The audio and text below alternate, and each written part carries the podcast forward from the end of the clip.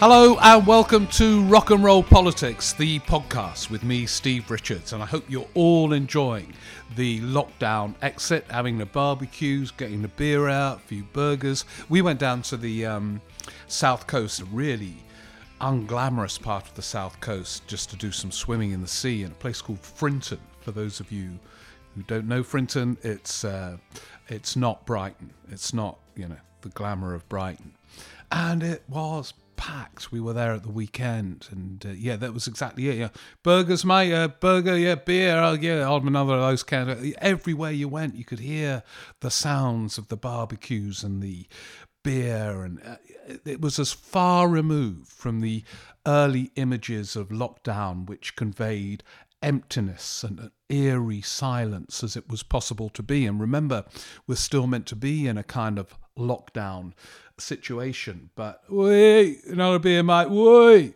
That was the kind of image of this phase of lockdown. And I'll reflect on that in a moment and uh, quite a few other things as well. Brexit, we're going to look at Brexit. It's back, never went away. And it's a huge, huge story for reasons I'll explore. Talk briefly about the Emily Maitlis saga. Of course, it's a footnote in the great scheme of things, but I think it does have some lessons about the BBC and its future and its purpose, which I'll talk about. But before all of that, uh, just a reminder, if it's okay with all of you, that the next live virtual show, Rock and Roll Politics, is on uh, June the 17th, and the tickets are available on the King's Place website. Hope you can all join me. The great thing about these live virtual shows, as distinct from the actual physical shows, is that everyone can come along and watch and take part and join in. I always get tweets, which I love and very nice of you, those of you who do it, who sometimes say after one of the ones, say in London at King's Place or Edinburgh, can't you do the rock and roll politics in Manchester or Sheffield? And the answer is when we're all allowed out again, I'd love to uh, very much. But in the meantime, the great thing about the virtual show is that everyone can watch from anywhere. So I hope you do. As I say, the tickets are on the website. One of the interesting things about the lockdown and this phase of the so called exit strategy, the word strategy being perhaps misleading, are, are that tensions are beginning to grow between the scientists and the government. The dance between the scientists and the government have been really interesting from the very beginning. And in terms of this particular phase, some of the scientists on SAGE have said that they think the exit strategy is moving too quickly, that the infection rate is still too high for such risks to be taken. This is interesting on so many grounds because, one, it removes part of the protective shield that ministers use from Boris Johnson downward. Oh, we're following the science. I love that term, the science. It's so misleading because it implies that there is only one route. Uh, once the scientists have declared what that route is, well, we, follow the science. We follow the science these kind of evasive terms are always used as protective shields, often with very dangerous consequences. Another of my favourites are used in the Cameron and Blair eras of public service reform, where both Blair and then to a, a, more preposterous extent, Cameron said you're either reform or anti reform. So, in other words, if you didn't support their version of, say, fracturing the NHS in Cameron's terms, you know, setting up all these agencies and causing chaos. You were against all change of any kind. You were a small c conservative. And Tony Blair used to say there is reform versus anti reform. You know, frankly, you know, Gordon is anti reform. He wouldn't say that publicly, but he did privately. And this one, uh, we follow the science, as if there's only one science. And this has been blown apart with the public dissent from some of the scientists over the lifting of various lockdown constraints. In number 10, I get the impression they think the dissenting scientists are saying it to get their quotes in, because if anything goes wrong, when the public inquiry takes place, they can say, Look, we warned.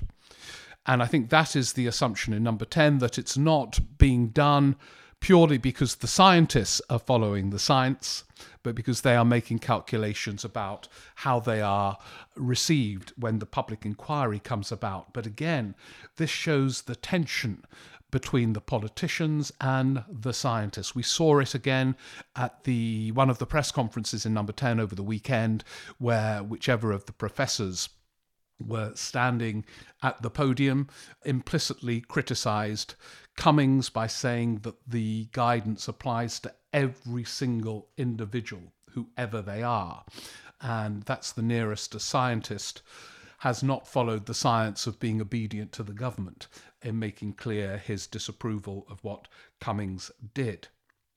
And I suspect we will continue to see tensions between the government and the scientists in the coming weeks. The next test uh, is clearly Johnson aches to reduce that two metre rule, that people should be two metres apart he's almost uh, said as much during his rare public appearances. But at the moment, he hasn't got the backing of the science. And he needs it because although Johnson shows every sign of being in one of his more meandering moods, by the way, did any of you see him at the liaison committee of MPs?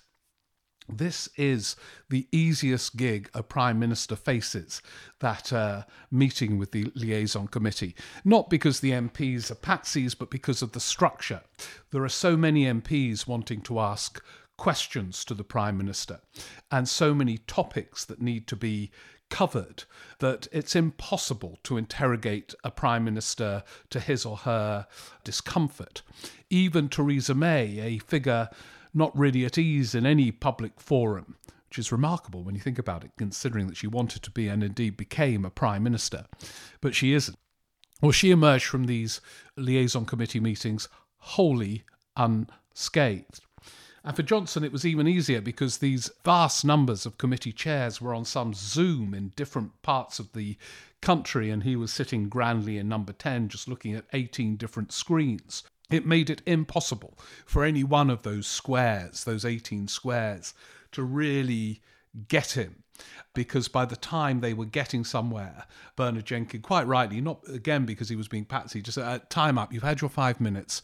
And some of the MPs are completely bewildered because time flies when you're in, interviewing anyone, let alone the Prime Minister.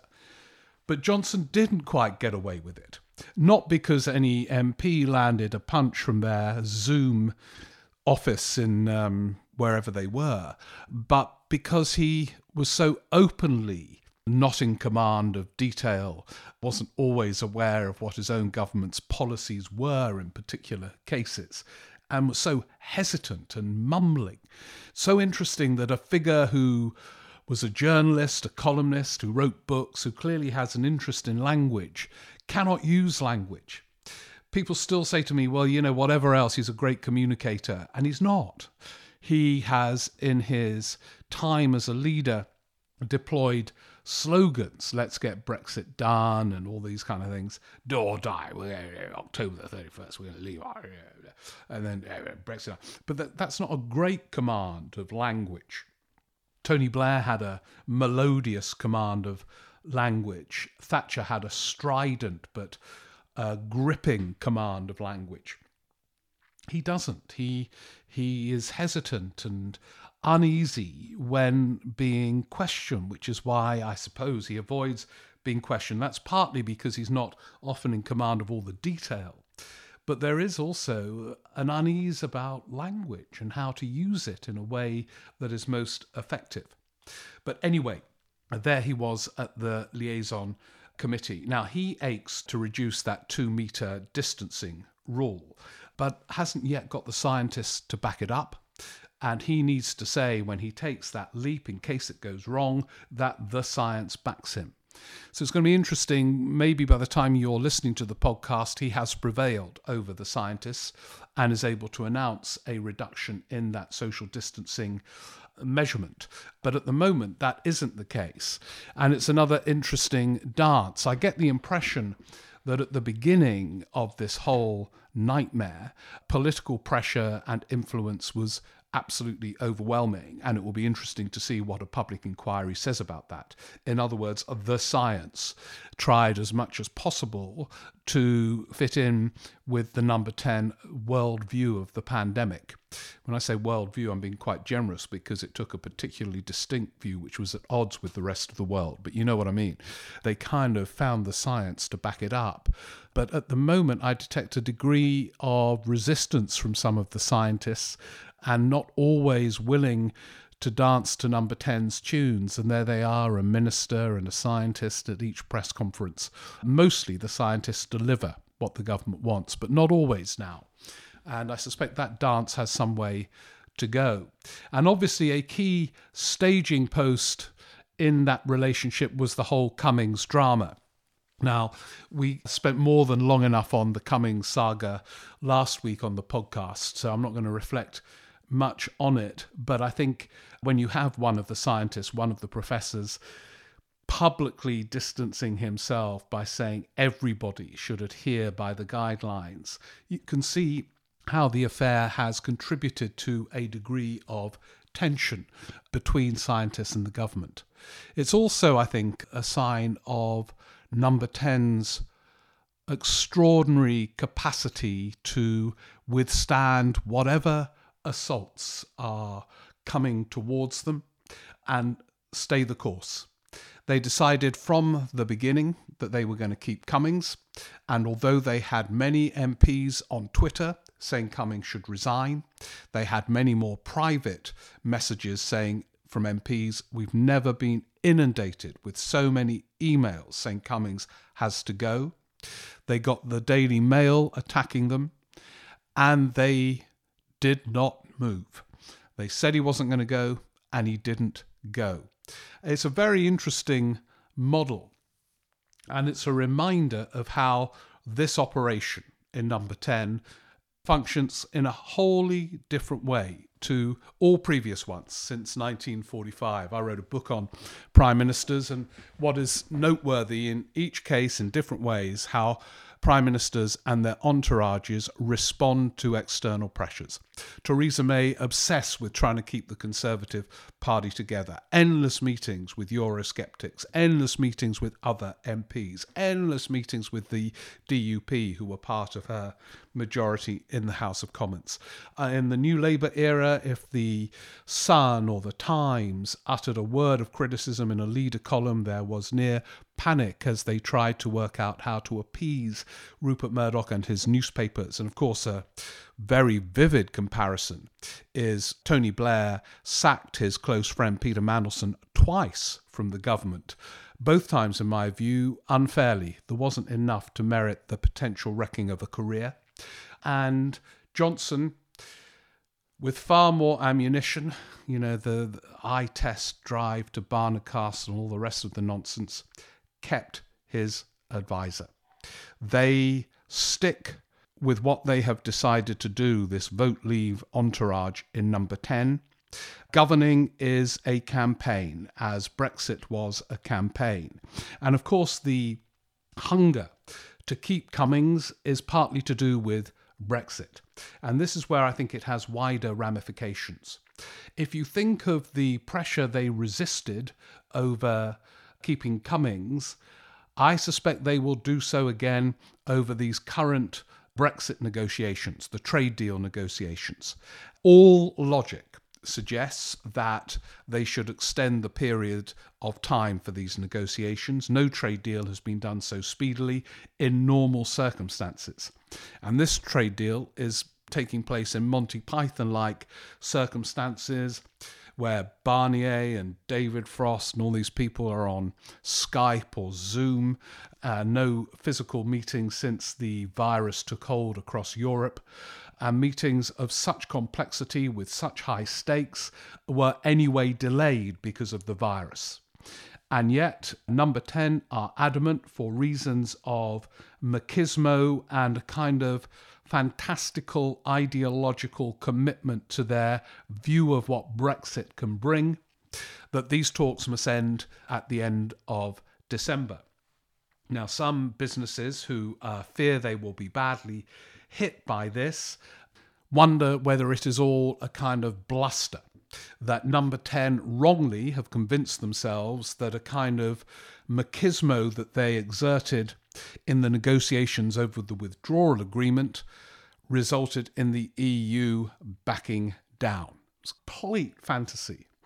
When Johnson basically offered in talks with the Irish government the same deal that the EU had proposed in the first place, they couldn't believe their luck. The, you know, the Irish phoned up all the others. Uh, he's offering us the same deal we propose about having a border from Northern Ireland to the rest of the UK. And and he and Johnson oh, got an oven wrapped, uh, microwave ready deal, uh, uh, uh, good deal, good deal. I think they have convinced themselves that the machismo brought all kinds of concessions Whereas the European Union took it thinking, God, this is what we wanted in the first place before we moved because Theresa May asked us to move. But anyway, one way or another, if they don't, and there's absolutely no sign that the European Union are going to back down over things that incidentally were agreed in the withdrawal agreement. I don't know whether Boris Johnson knows what was in it or whether he has decided he can renege on it. But they're not going to concede things that were agreed and signed up to by both parties in the autumn. And so there is a chance that Britain crashes out without a deal. And I think Cummings is there because Gove, Raab, those of absolute ideological certainty on Brexit, knows that he offers a kind of crusading rigidity that is not part of Johnson's political repertoire. Johnson, of course, famously might have campaigned for Remain. He wrote those two articles, one for Remain, one for Brexit, at the beginning of this drama. But Cummings has been for Brexit since he was six months old and is unyielding in his desire to get it done, as Johnson would say. And by the way, I don't think Cummings could utter that without being hesitant. He, his performance in the so called Rose Garden of number 10 was so revealingly hesitant so they want him there to make sure it's done. And one of the great challenges for business leaders and others is how to respond to this because the many calculations in number 10 are a i think they've convinced themselves it will be good for the british economy for the whole thing to get, end in december come what may and b even if there are short term hits it will be absolutely intermingled with the virus drama so people will blame the virus and not Brexit. And the great Charles Grant, the guy who runs the Centre for European Reform, tweeted the other day he had had a session with quite a few business leaders, presumably on Zoom, and they were expressing their alarm at what is happening with these trade talks. But they were also very worried about speaking out because they knew how vindictive this number 10 could be. And so they're in this circular trap of not wanting to speak out, but if they don't speak out, the path is even clearer for number 10 to prevail. And in David Frost, the, their main negotiator, they seem to have someone utterly willing to meet their demands. He himself, personally, is a rather reticent personality. Quite, uh, uh, he is a genuine Brexiteer. Obviously, you wouldn't go through all this if you didn't believe in it but he's not one of the sort of macho, strident types. But his tweets and his letter to Barnier were really strident, as if Cummings might have had a hand in the tone. I know Frost speaks to Cummings more than he does Johnson. Cummings is at the heart of what's going on with Brexit, and it's one of the many reasons why Brexit hovered over the way they buttressed Cummings against everything the weekend before last. And those Brexit trade talks, I'll be amazed if Johnson applies for an extension. It would take legislation in the House of Commons. He's not going to do it. And so, what happens with Brexit, I suspect, will become a very big story again from now until the end of the year and well beyond. And it's interesting, you know, with Twitter because we all tweet away about whatever Brexit, the Cummings affair. And God, the, the weekend of the Cummings thing, I wasn't off Twitter. I kept having to charge the phone. I was using Twitter so much to follow it, joining in. And it is completely deceptive because in Twitter storms, you think you have some influence over the course of events. Say, oh, wow, look at the number of people retweeting my tweet. You know, the, the way things are going, I'm going to change the course of history. And of course, it changes nothing. A government with a majority of 80 acquired at a recent election can change what it likes and can do what it likes. People on Twitter are powerless. It's a form of therapy and probably delusional therapy at that. And yet it kind of sways people in the media, especially, into thinking, oh, wow, we've got quite a lot of power here. And this is, of course, one of the challenges for the BBC. The BBC is in a strange position in legally being obliged to be impartial, and yet its political journalists and presenters also, of course, well, not of course, actually, uh, but but do want to be players as well. It's manifested itself in all kinds of way.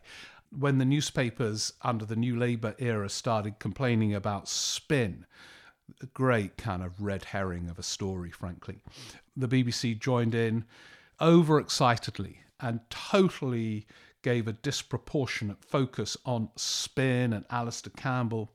There were three panoramas on spin because they wanted to be players.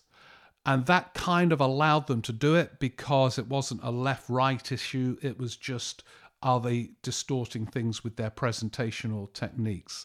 There was a bit of that with control freakery and so on. And in this drama, uh, but by no means for the first time, and this is a key to all of this. Emily Maitlis said uh, on Newsnight in the immediate aftermath of the Cummings drama, she introduced the programme by saying that um, everybody knew that he broke the guidelines and so on. And in under 24 hours, the BBC had issued a statement criticising Maitlis for what she had said. This was interesting on so many levels. Say it's a mere footnote to the whole virus story and the whole Cummings drama and what it tells us about number 10. But it is important in a way. The first thing that disturbed me was that while Emily Maitlis was shafted and named, whoever took the decision to criticise her did so anonymously. It was a BBC statement. There are very well paid managers, lots of them, who are always mouthing the cliche that it's the duty of the BBC to hold politicians to account, and of course condemn politicians when they don't turn up to take part in programmes, but they were not themselves willing to be held to account for their decision to decide that this particular monologue was a violation of the guidelines, the BBC guidelines, not the ones that Cummings so obviously did break and, and knows he broke them. Of course, he knows them that privately, or I assume he does anyway. So that's one point, the the hiding behind anonymity. But that's a kind of relatively trivial thing. It's about how you govern. It's important to the BBC that they have this rather cowardly culture, but that's not the significant point. A more significant one is that this happens quite often. Andrew Neil did a, a monologue attacking Boris Johnson for not taking part in his leader interviews during the election campaign.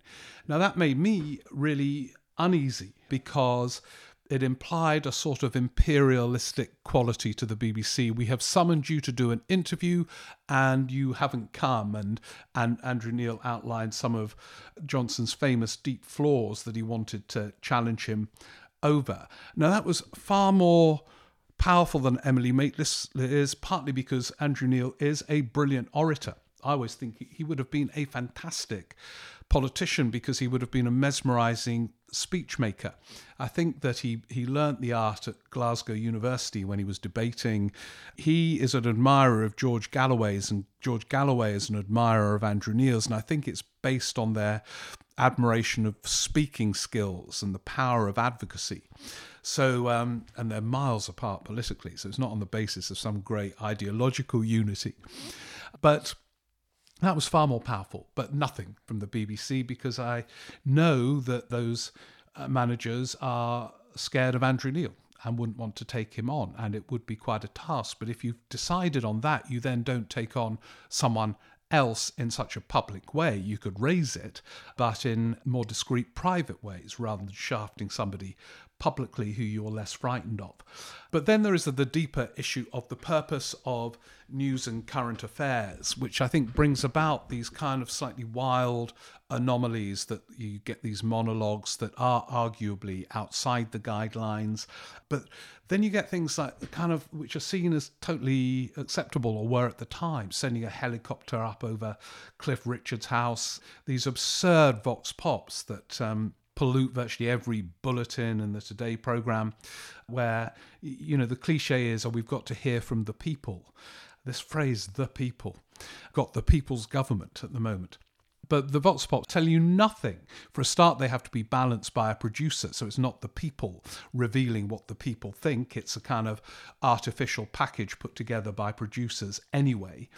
Two, we don't, you know, we hear 10 seconds from somebody on a street, you know, oh, I think that Cummings, he's got to go, mate. Yeah, I think he's got to go. It's one rule for them and another for us. And then someone else say, I absolutely back Dominic Cummings. What is all the fuss about? And we've heard from the, the people the people are only interesting if you know a bit about them.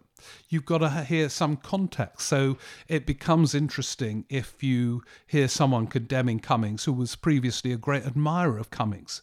Not that they would have known who Cummings was before the Barnard Castle eye test trip. So the, you get all this stuff.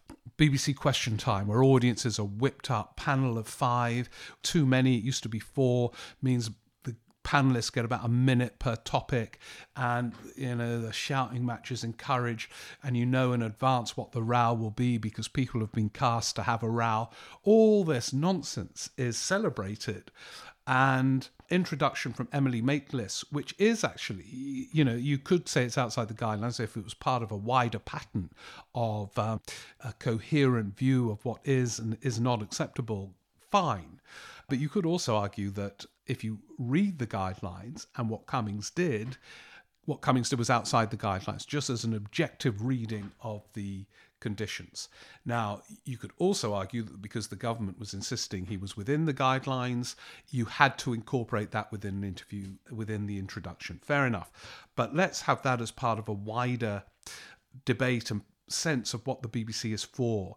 There hasn't been that sense in news and current affairs or any leadership of a great kind of significance in news and current affairs post the Birt era, because John Birt, when he was Director General, gave a very clear sense of what news and current affairs was about. I think it applies even more now to his era, which was it was to challenge the bias against understanding. It was a mission to explain it was to recognize what is significant and what isn't significant, just as important. And when you have those guiding principles, it actually gives you the space to do quite a lot in broadcasting, which is a limited medium compared with print, where you where words are given space. It, it, it guides you through and it gives you a strength of purpose. So Birt could appoint people who were politically controversial, like Polly Toynbee, Peter Jay, and people like that, but they were serious and deep and committed to a mission to explain and a bias against understanding. And being impartial is easy. It's actually easier than writing columns where you have to provoke and say something different every time, even though you've written 10,000 columns. I say this as someone who's been a broadcaster and know exactly how you do impartial. And I've been a columnist, and I can tell you the columnist thing is harder. So it's not difficult to be impartial, even in the world of Twitter. But the challenge is to delve deeper and to engage people um, as you adopt a mission to explain. And that provides you a protective shield, I can tell you, against any government and gives you a distinctive role. But at the moment, I kind of see things all over the place. And a new Director General needs to get someone in there to do real leadership in news current affairs is not difficult but it's made difficult when there are so many different apparent values whirling around in which one presenter gets hit I think indiscriminately uh, when so much else is accepted. But anyway, that's a long spiel on what was meant to be a footnote to a much, much bigger drama. So Dominic Cummings stays. The lockdown is being lifted. The economics of this are huge, we haven't really looked at the economics of it, but we will because it's massive and big decisions. The easy bit is giving the money away, absolutely the right call to make, but the big decisions are to come how to uh, guide this economy back. And of course, Brexit is absolutely central to that as well. Is it going to get another hit via Brexit? But in the meantime, go out, have a barbecue. The sun's still shining. Have a few more beers. And on a beach, thousands, thousands of you. Isn't it weird? We're not, you know, no football stadium will be occupied, but you can see a beach, which is the equivalent of a football stadium. Anyway, uh, I say that because I fully support football stadiums being empty, but it does, the Cram Beach is kind of, what an image as lockdown is still largely meant to be in place. Okay, well, look, just a reminder again that the live virtual show is on June the 17th. So I very much hope you can uh, join me for that. And as I say, the tickets are available on the King's Place website now. And I'll be back with the podcast next week. Thank you so much for listening. Have a good week and see you next time.